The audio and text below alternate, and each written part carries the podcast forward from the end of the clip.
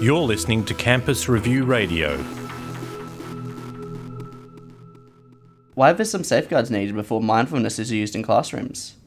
Well, I think, you know, with whatever we teach to anybody, um, individual people respond differently.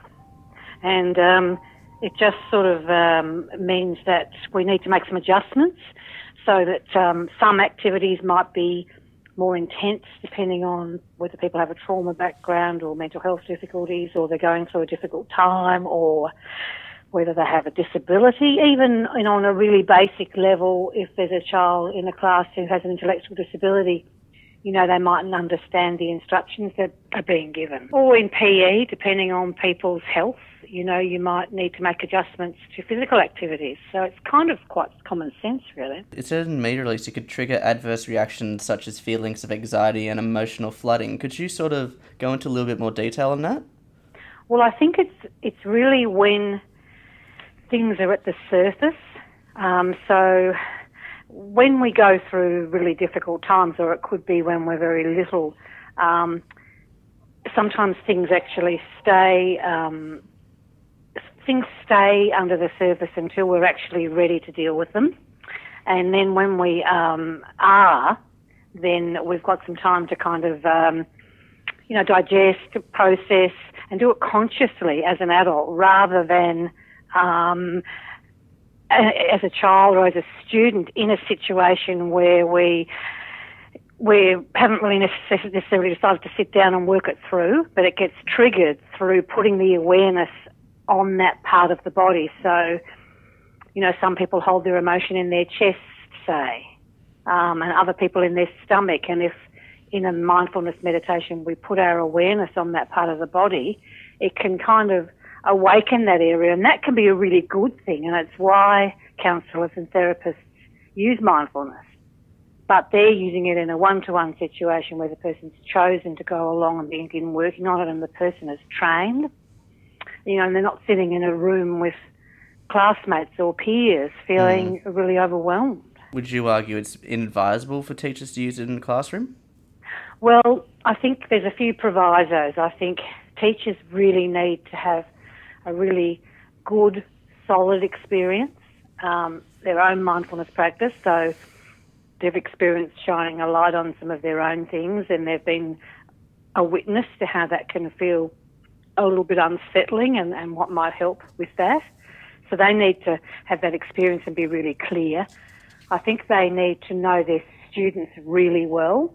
So if there is somebody in the group, say, you know, I've heard of a situation where a class had a um, returned soldier from Afghanistan who had quite a, a deal of PTSD and um, you know, that wasn't really the mindfulness meditation. He actually said to the lecturer, I don't want to do this. Um, and she thought that she had to keep it was in the program, that's what she was being paid to do, so she kept persevering and he got quite angry. So it was his self protectiveness kicking in. So I think we really need to know our students and their vulnerability as much as we can. And then I think we need to know about a range of activities so that we can use really grounding ones. We might not use a breathing meditation. We might use a movement one. We might make a mandala. We might do something artistic. We might um, do some awareness training around an old-fashioned memory game. Or, you know, there's so many different ways to get to the point that we might use mindfulness for you know, say we want to um, reduce stress. Well, there are other ways to do that. If we want to develop self-awareness, there are other ways to do that. So I guess I'm just arguing that whatever we do in the classroom, and good teachers do this, we know why we're going to do it, how we're going to do it, you know, with whom, and we know we're realistic about our own knowledge and our own capacity. Mm. Um, what concerned me greatly about my research was that the teachers, the lecturers I spoke to didn't actually know that the, their students were having these adverse reactions because, well, I think they hadn't asked them, but I also think that the students' experiences differed so much from the lecturers. They didn't appreciate that this could even, they could even be having these experiences. And so the poor young people who were quite, had come from quite disadvantaged backgrounds, many of them, um, with quite a lot of personal difficulties. They thought they were kind of doing the meditation wrong, or this is the way you're meant to do it. Um, and it wasn't until I asked a very, very open-ended question about, you know, what was their experience of it that all this fascinating material came forward, which which really surprised me too. Is it as simple as asking the person? Because if this is a traumatic experience, wouldn't they be reluctant to tell the teacher?